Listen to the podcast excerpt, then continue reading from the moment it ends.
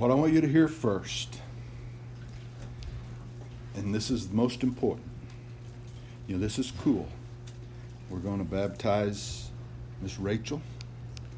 She's ready to, to make public a profession of faith in Christ. And she's embarrassed that I'm talking about her, but she's ready. And I've talked with Patty, and Christy, and Molly, and they've all given evidence of, trusting Christ as Lord and Savior and ready to, to just make a, a public statement. And what great testimonies that I heard. I, I'm sorry that you didn't get to go with me, but uh, testimonies of God's grace in the lives of people. And, uh, you know, we just, we just need to remember that God is working. He's working all around us all the time. And those are all really cool things. But here's the thing I want you to know as we begin baptism gets its meaning and its importance from the death, burial, and resurrection of Jesus Christ. Folks, it's all about Jesus. That's what we're, we're talking about. His triumph over death in the resurrection guarantees for us new life and everlasting life. And that's where baptism's importance comes from. The meaning comes from the death and resurrection of Jesus Christ. For our rescue, to bring us into the kingdom, the everlasting joy of the glorious presence of God. And I don't know how to impress that on you, but that note has to be struck first, okay? We're talking about Jesus Christ and his death and his burial and his resurrection. Baptism is a religious ritual, but we're not talking about ritual. That's not what we're talking about here. Baptism, especially for Baptists, is a is a church tradition. But we're not talking about church tradition here at all. I want us to, to realize we're talking about the magnificent work of Jesus Christ in providing for us our salvation. And so, talking about baptism teaches us to express our faith in Jesus Christ and His great salvation. So, I don't want us to start with small thoughts. Okay? I want us to think big thoughts. Can you think big thoughts for a minute? You know, great thoughts about great realities. Jesus Christ, the only begotten Son of God, was crucified on a Roman cross for your sins and for my sins. Folks, that's a great thought. And not just yours and mine, but, but for the sins of billions throughout history and throughout eternity. And then on the third morning, he rose from the grave to prove to you and to the world and to us that there's everlasting life, that the resurrection to the life everlasting. Okay, so just nod your head and say, okay, Pastor, that's good. We'll start there. All right, we're thinking great thoughts. Okay? Now let's talk about baptism just for a few minutes. Yeah, I, I kind of went through the, the main scriptures on baptism at, at the beginning and kind of talked to you about them. And the good news is, is I'm not going to preach from all those this morning. Okay, I just I've chosen one and then another one to look at once in a while. But I want to read to you Colossians chapter 2 verse 8 through 15. It's a tremendous passage dealing with baptism.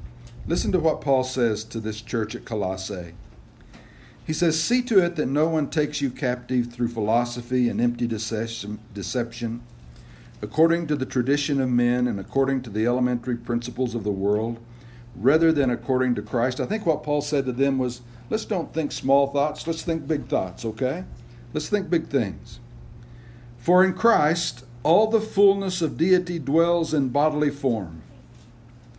And in Christ, you have been made complete and he is the head over all rulers and authority. And in him you are also circumcised with a circumcision made without hands, in the removal of the body of flesh by the circumcision of Christ. And now he explains that. He says, having been buried with him in baptism, in which you were also raised up with him through faith in the working of God who raised him from the dead. When you were dead in your transgressions and the uncircumcision of your flesh, of your heart, he made you alive together with him, having forgiven us all our transgressions, having canceled out the certificate of debt consisting of decrees against us, which was hostile to us, and he has taken it out of the way, having nailed it to the cross. When he disarmed the rulers and authorities, he made a public display of them, having triumphed over them through him. I want to talk to you this morning about baptism, what it means and, and, and what it signifies. And, and basically, I want to tell you three things about baptism. And then I have two more things I want to tell you about what baptism means. And so let, let's talk about it re- really quick. Num- number one, the first thing I want to, to tell you about baptism is that Jesus commanded it. It's not something we do because we want to, it's something we do because Jesus commanded us to baptize those who profess their faith in Jesus Christ. That's why the church has called it an ordinance. It's because it's been ordained by Jesus Christ.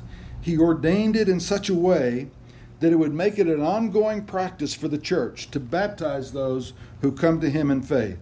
The passage where He commanded it is in Matthew 28 19 and 20 where he says, Go therefore and make disciples of all the nations, baptizing them in the name of the Father, and the Son, and the Holy Spirit, and teach them to observe all the things that I have commanded you. And in that passage, the, the verb, the main verb, is the verb that means to make disciples. So, so that's what he tells us to do. He told his church, he told the ones that were there on the morning of his ascension into heaven, he says, Make disciples of all the nations, of all the peoples, of all the world. Go and, and make disciples. And, and as you do that, and then he uses some participles baptize them in the name of the Father, the Son, and the Holy Ghost, and teach them to observe the things that I have commanded you. And so he's, he's given us, he's given the church a, an ordinance, a command to, to go without limits everywhere we go. We're to reach people for Jesus Christ and make them disciples and baptize them in the name of the Father, the Son, and the Holy Ghost, and then teach them the things that Jesus taught. And then he told us how long we're to do that. In verse 20, he says this And behold, here's how long you do that as long as I am with you, even to the end of the age. And so we're to do it everywhere for all time. Okay, so, so that, that's what it, it, is, it, it is talking about. The baptism is a command of the Lord Jesus Christ, and He ordained that we perform it and making disciples and baptizing them until Christ returns at the end of the age. And so that's why we call baptism an ordinance. Okay? There's some, and, and I don't want to get into this because it, to, to me this begins to talk about little things, not big things. There are some who call it a sacrament. Okay? We don't call it a sacrament, we call it an ordinance because God ordained it, but it's not to save you which is what sacrament means, that it has a, a saving power. We believe that it is a command of what has happened in our heart. So, so we're baptized at the command of Jesus Christ. And we're baptized, and this is the second thing, to express our union with Christ. In other words, we're being identified with Christ in our baptism. That's what Paul teaches when he talks to the Romans. He says, Do you not know that all of us who have been baptized into Christ Jesus were baptized into his death?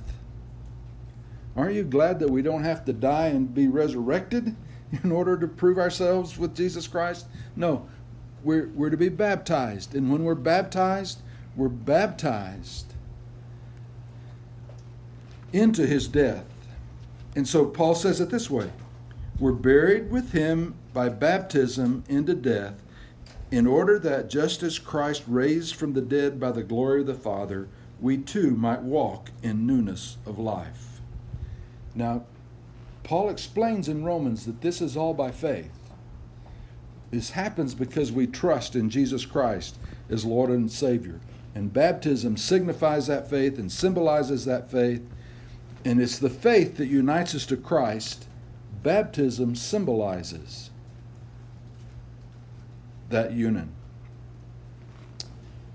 I think a good analogy would be when you stand at the altar and uh, you say to the person you're married, marrying, with this ring I thee wed.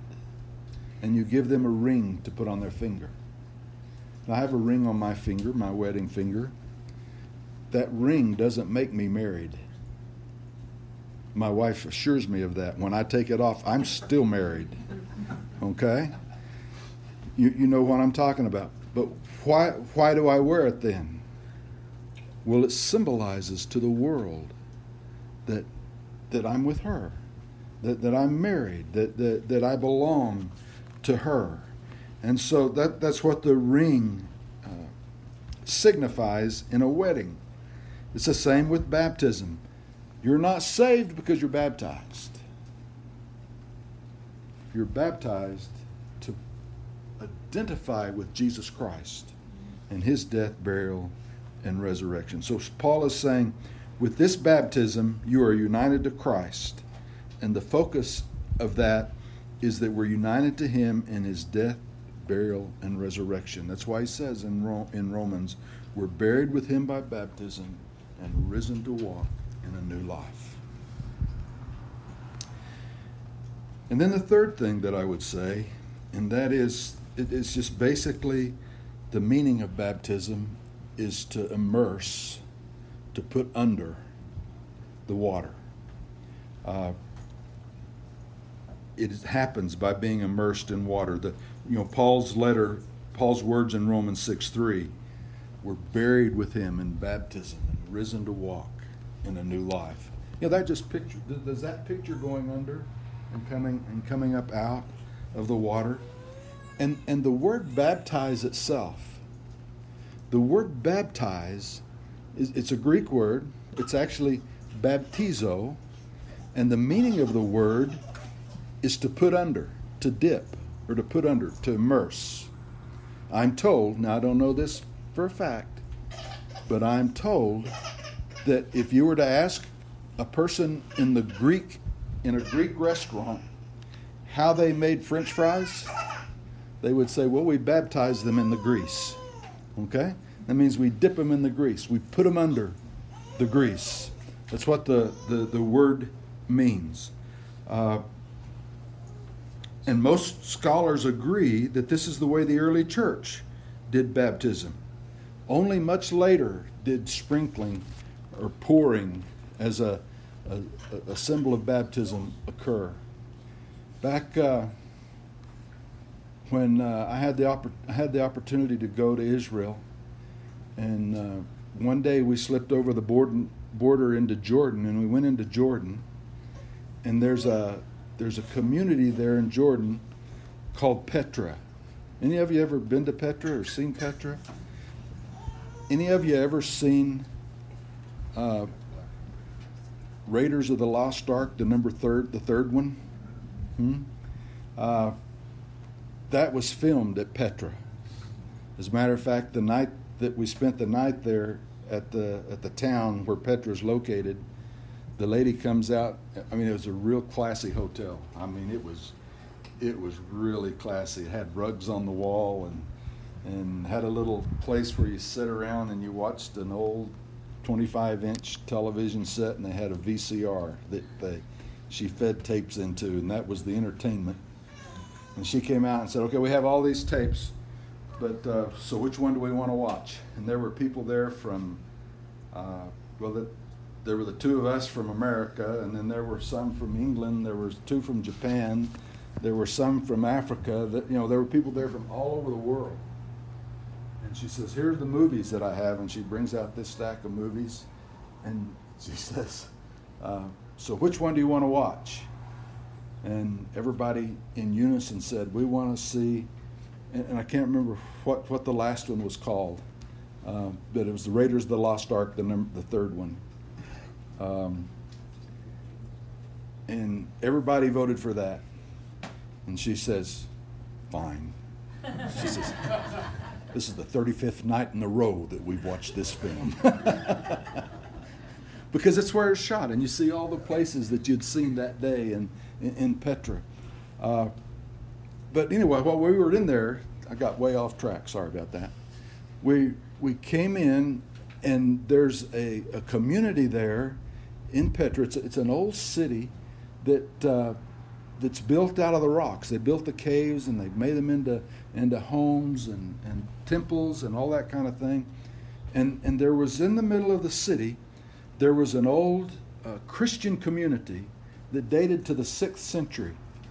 And we went and we, we toured their church that, uh, that, that they had. And there in the, in the middle of the church was their baptistry. Uh, and it was obviously one that they went down into and they baptized by immersion. I, I have a picture of it and I put it in a PowerPoint and I thought I'd show it to you. And then I decided, no, I'd rather tell you all that story about the movie than that. Um, I'm just kidding. Um, if you want to see it, I, I, can show it to you, but I have to show it to you on here, and you wouldn't be able to see it. So it means to dip or immerse. In the early church, that's how they baptized. And then there's some other pointers to immersion. The Ethiopian eunuch comes to faith in Christ and he says, Look, there's water. What keeps me from being baptized? And Philip says, Well, if you believe, you can. And so what they do, they got up and they went down into the water. Why would they go down into the water? Except to baptize them by immersion. It makes more sense if that's what they were doing. In John 3:23, John was baptizing and it says he was baptizing at Aenon near Salem because water was plentiful there. Why are we doing a baptism in my house? because there isn't any water here. That's why. You know, we're, we're going to go where there's there's water. Um, and that's the only thing that, you know, Dave and I thought that's the only place we could think of unless we wanted to do it in the river. And right now we'd have to go build a dam to get enough water to, to, to do it in the, in the river. Uh, so John was baptizing because there was plentiful water there, and you don't need plentiful water if you're not doing it by immersion. You can have just a little bit of water. And then there's two things I want you to understand about baptism, and that's not just for the four that are that are going to be baptized today. That's for every one of you who have been baptized. These these two things, and and and, and these are great thoughts. These are great things. Think about this in a in, in a magnificent way. Number one, Paul says to the Colossians in verse 14 uh, that, that I read to you. Let me go back and read it again. In verse 14, he says, well, the end of verse 13, he says, He is forgiven all our sins, having canceled out the certificate of debt consisting of decrees against us, which was hostile to us, and he has taken it out of the way, having nailed it to the cross. You know, the, the, the picture that he gives, and that this I, I want you to see this. You've been forgiven of your sins. He says, Jesus took the, the decree against you and he canceled it out. In other words, you've been charged, you're guilty. But Jesus canceled it. He just said, This is canceled. And, and the picture that Paul paints here to the Colossians, they, they would have seen it, they would have understood it. Uh, first of all, he said, you know, there, there's this certificate of debt against you. It's a it's an IOU. It's a it's a signed confession. You have agreed that, that you are a sinner, and your accuser is there. You know what the word Satan means? It means the accuser. Satan is the accuser of the saints. And Satan is in this courtroom. It's a picture of, of a Roman courtroom, and, the, and, the, and Satan is there, and he is accusing you, and he's saying to God, kind of like he said to God about Job Here are your so called Christians. Look what they did. Look what their life was like. Look how rotten they are. He's a first class reprobate. He's guilty. And you say, He's right. Everything he said I did, I did. Every thought he said I had, I had. Every, every, he's right. I am first class reprobate, and, and Satan is, is prosecuting us, he's accusing us. But then our lawyer gets up. You say, lawyer? I don't see lawyer in there. No. It's not our lawyer, it's our advocate. And what is an advocate? He's a lawyer, he's one that takes your side. Our advocate gets up and he walks over to that decree and he says, Here, let me see that certificate of death. Let me look at that certificate of death. And he looks at it. Maybe he looks back at us and says, This is you? And he says, Well, let me take care of that. And he pulls up his sleeve and there are the wounds in his hands. And he pricks them open again and he drops the blood all over the decree. And he holds it up and he says, I don't see any sins listed here. All I can see is my blood. You see, that's what Jesus did for you. That's why you're forgiven. His blood covers your sins. and they're no longer. And so he holds it up and he says, These are all blotted out. These are all words that the Bible uses to talk about our sins. These sins are, are, are blotted out. So, where are the charges against my client now? And the Bible says, We're forgiven. The Old Testament says, We are as separated from our sins as the east is from the west.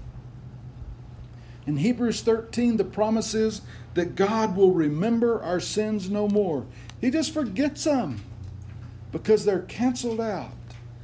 The Bible says we are forgiven. Our, Jesus has canceled our sins. Praise the Lord, they're gone. Is that a great thought or what? You know, if your sins have never been forgiven, you need to accept Jesus Christ because it's a great thing to have your sins covered by the blood of Jesus Christ. And then the next verse, let me go back and read that one too. This is verse 15. This is the last one I read. After he nailed your debt to the cross, it says, He had disarmed the rulers and authorities. He made public display of them, having triumphed over them through him. Here's what he's saying He's saying, We have been given victory. There's another picture. You know, Paul, Paul wrote in pictures, and, and he moves from the courtroom, he, he, he moves to the picture of the Roman general. And the, and, and the people who lived in the first century were very, very uh, familiar with Roman generals they would conquer a country, they would conquer a people, and they would bring back the kings that they had defeated, and they would march them back, and they would march them in their in their processions, and they would go into the Roman cities, and they, and they built great art arches to show these people coming in to the uh, in in Rome. There, there's the Arch of Titus in Rome, and it shows a picture of the Roman armies coming back to Rome with the stuff that they had taken out of the temple in Jerusalem in 70 AD. And you can see that relief there on, on that art. And you know that, that they have, that, you know, that they're professing their, their victory over the peoples, the armies that they have defeated. And, and somewhere, Christians have gotten the idea that Satan is almost as powerful as God. But let me tell you something he doesn't compare. There is no comparison between the power of God and the power of Satan. And Satan is a defeated enemy. Jesus has won the victory.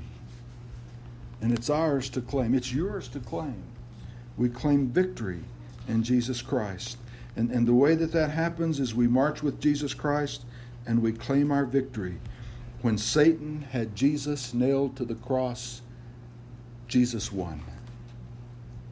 And he proved it three days later when he rose from the grave. And when he arose, death was defeated. So that's why it's a great thought. I'm saved. Are you saved? My past is forgiven. It's forgotten.